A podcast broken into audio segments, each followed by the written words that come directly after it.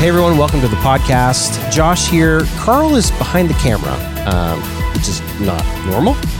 And we have a bunch of friends with us. And today, what we want to do is do something a little bit different by actually having a dialogue about race, multiculturalism, and the church.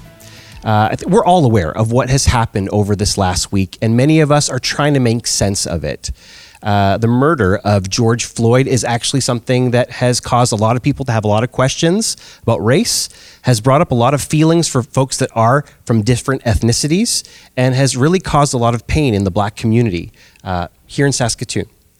And so, what we want to do today is have a, a conversation that not only is about truth, but also about grace and hope. And so, I have some friends here that are going to help us to do that. And so, if you would, introduce yourself your background, and uh, just what your favorite food is. Let's let's do that. Favorite food. okay. Uh, my name is Christina. Uh, my background is my mom is from Ecuador in South America. My dad is British from he's from England, um, and so I'm I'm a mix of those two. So half Hispanic, half uh, I guess you could say English. Uh, my favorite food. Oh, it's a tough one. I'm a foodie, so I love a lot of different kinds. Um, if I had to pick one, it'd probably be pizza, for sure. Um, my name is Claria, and both of my parents are from Chile in South America, so I am fully Hispanic, loud and proud. Um, if I had to pick my favorite food, I would probably say poutine. I love french fries, cheese curds, and gravy. I'm all about it. love it. Uh, my name is Elise. I was born and raised in Vancouver to two Chinese immigrants from Hong Kong. Um, and if I were to pick a favorite food, it would be sushi because, like a good Chinese Canadian, I am lactose intolerant, and sushi covers that base for me. So. Right, that's a nice one. Uh, my name is Kayode. I am Nigerian and um, fully Nigerian. Uh, I don't. I don't get the uh, a shot at being half this and half that but it's okay. Um, and the way we say it, I'm black and proud because black don't crack. don't mind me. um, favorite food now that's going to be a tough one because if I said what it is, you probably won't be able to relate uh, with that. Well, so I'll make it easy. Favorite food, give me some rice with some fried plantain and chicken and fish and um, some lovely uh, spicy stew, and I'll be good. And my name is Court, and I am a Métis man, uh, born and raised here in Saskatoon. And uh, my favorite food has to be um, spaghetti. Spaghetti and meat sauce. I love it.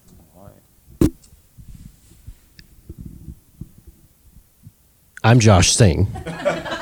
I'm half East Indian, Punjabi, to be perfectly clear, and French Canadian. Vive le Québec libre. Uh, and my favorite food is my mother's sardine curry, which, I mean, I know it sounds funky, but it's amazing. I'm just all to say about that. So, so this last week, there's a, there's a lot that has happened. So how have the events from this last week, the, the public murder of George Floyd, social media reactions, protests, riots, how, how have those things affected you? And anybody can go at any time. Don't worry about being uh, polite. Well, for me, it's um, it's been another sad reminder of the realities that um, people face, people who are racialized.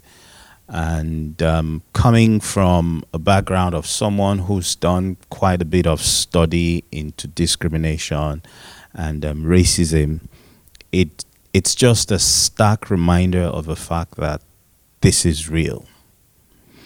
And watching several versions of that event, different video clips. Uh, it's just heart wrenching. I've stopped watching it. I've stopped watching it because watching life ebb out of a human being in the hands of another human being with the victim pleading for his life and the aggressor having no feeling whatsoever of the need to have mercy on the other person. It's tough.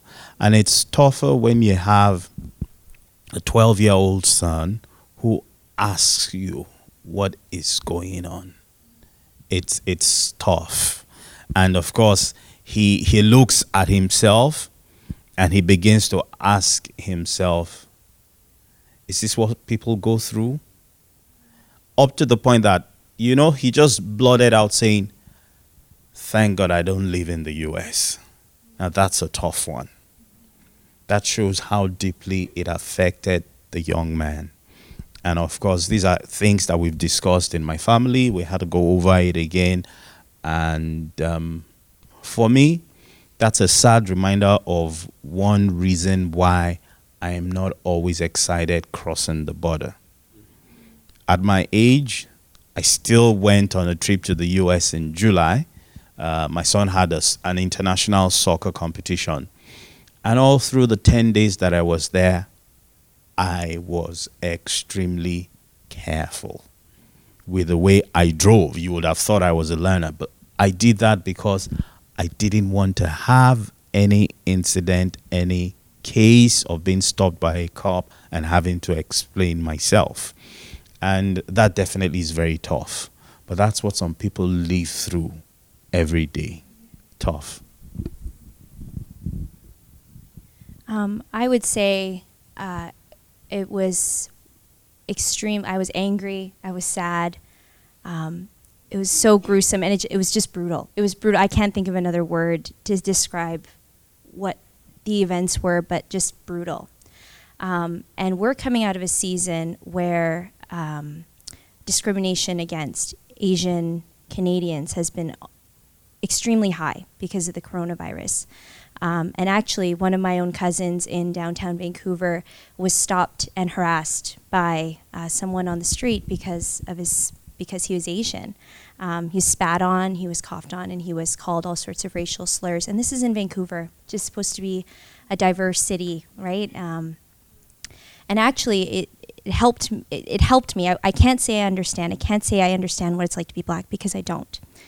But I walked out of my the, the next couple weeks. I walked out of my house afraid to go to the grocery store because it, because I, I thought to myself, someone could say something to me, someone could harass me, someone could um, come out of the woodwork and just you know um, and just say hurtful words, and those are just words, and it actually. You know, thinking about it, I was like, those are just hurtful words. I can't imagine, um, say, being a mother or having a brother and being afraid that every time my child or my brother or my cousin or whoever like you know went for a jog or drove down the street that they'd have to fear for their lives. I just i like in that putting it into that frame of reference it just really caused me to empathize. Not that i didn't empathize i, I think before but in a new way i think it helped me to um, empathize and um, and try to understand and try to um, you know, put myself in, in, in those shoes for just a second in a different way. I think for me, it just really, I mean, of course, uh, along the lines of what Elise said and how she felt, my heart was just broken. And I think more than anything, it, it made me more aware and open my eyes even more so to how broken our world really is and how desperate our world really is for, for Jesus. And I think during this whole week, I think the Lord has really been, He's really been um, prompting my heart and really challenging me and, and really speaking to me and just saying, Christina, like, my heart breaks for this world you know? And the very fact that i know i have a relationship with christ I, i'm i'm called to this broken world. I'm called in some way shape or form to stick up for the marginalized to um, you know be there for the lost to be there for those who can't speak for themselves. So i think for for me it not only was again like again not that i never i didn't empathize before i absolutely have. And i've oh again i've kind of shared a bit, I've always been raised with a healthy mindset of inclusivity. My mom was very sure I was raised that way, but I think more than anything, it just opened my eyes to the reality of just the brokenness of this world and how much these people and the bro- and this world needs Christ. And I think it just it kind of activates you in a different way, if that makes sense. It really does. Um, uh, challenge you and push you even more so for those of us who know who Christ is and have a relationship with Him. It really activates that even more so, um, and it kind of, uh, for me, it's kind of uh, unleashed a little bit of this, uh, I guess, boldness and fierceness that I that I I've just been you know sensing with the Holy Spirit and just really you know okay God like there is brokenness. So what are you calling us to do? You know what is He saying to the church?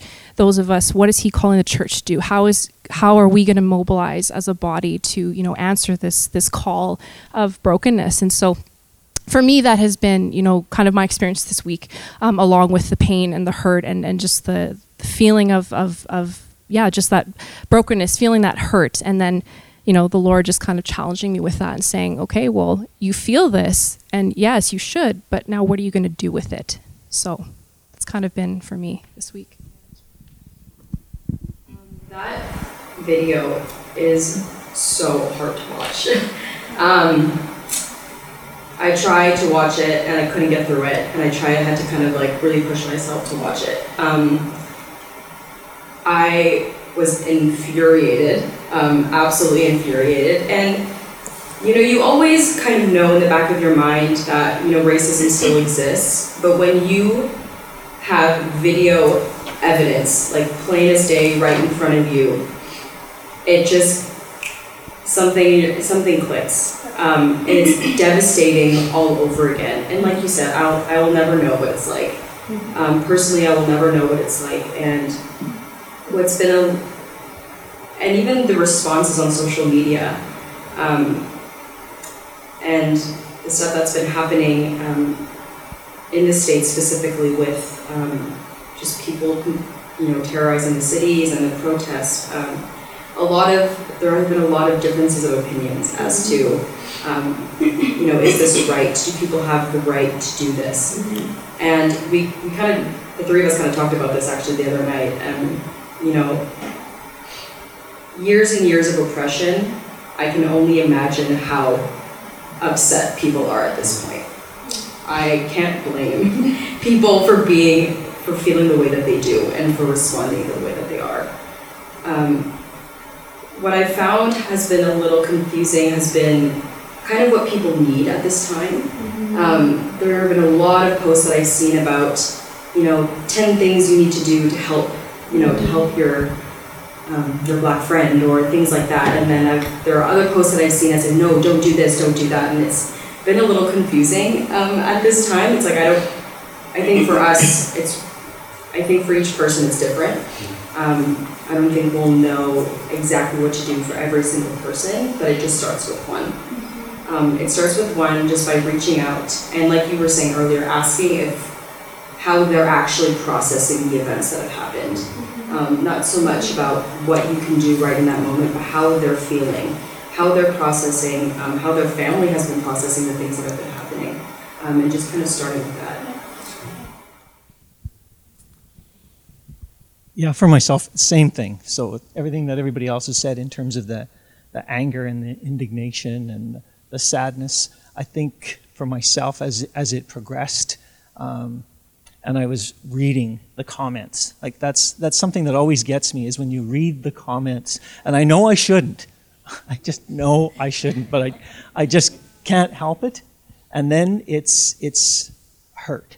It's that physical hurt, and and and we all know that racism, it's just like a little knife, just a little bit at a time. It just nicks you, but it, it's cumulative. Um, and so I have to try and stop myself from that because I get to a point of resignation where it's almost, you know, there's nothing we can do. And, and I love your message, what you're saying, because that's where I should be turning. And I know my wife and I have prayed, um, but um, I need to internalize that more. But for now, it's kind of it's fresh, and, and for me, it, it brings back all of the issues around Colton Boushie. And I, and I don't know if you guys in your part of the world know about Colton Boushie, but he was a, a, a, young Indigenous man who was murdered here in, in, in Saskatchewan just a couple years ago. Um, and, and, I, and I think of the response that came from that. Um, and um, it, was, it was very hurtful, just huge. Um, and so um, when I see this happening to other people now, I think, um, like, it's what can you do? What, what can we do? But it, it does take one person.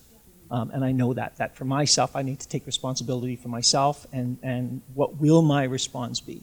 That's, that's what's going to be um, paramount. Well, I think, I think if we're really honest about racism, uh, I was saying this to a friend the other day. Like racism is actually a sin issue. Like it's a sin, uh, and we always like to think about the Bible as though it's this beautiful book that just like nothing bad happens. But there's tons of systemic racism in the Bible itself.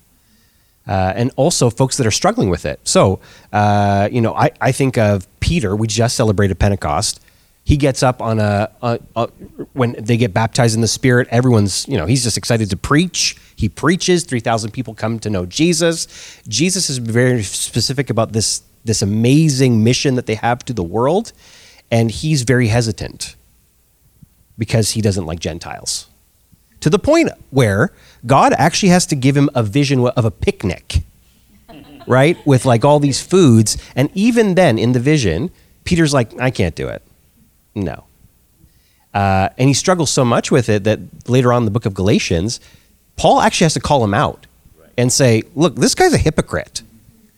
Uh, when he's with Jewish people, he acts really Jewish. But when he's with Gentiles, he does, he, like, he's got to be able to put this back together. Uh, I think of the story of Jonah. Jonah hated the Ninevites so much. Like, he, like, Jonah's a racist. And he just says, No, I don't want to do this because God wants to redeem these people and he wants to give them salvation.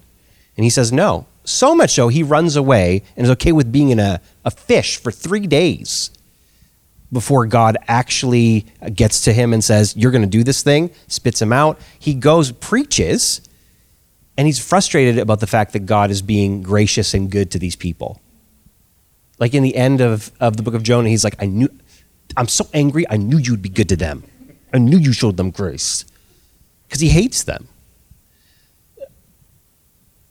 This is a, a human, this is a sin condition that is in people's hearts. And it's something that we have to not only face, but actually kind of call out and realize that inside of the local church, people are dealing with this because of what has gone on in their own life.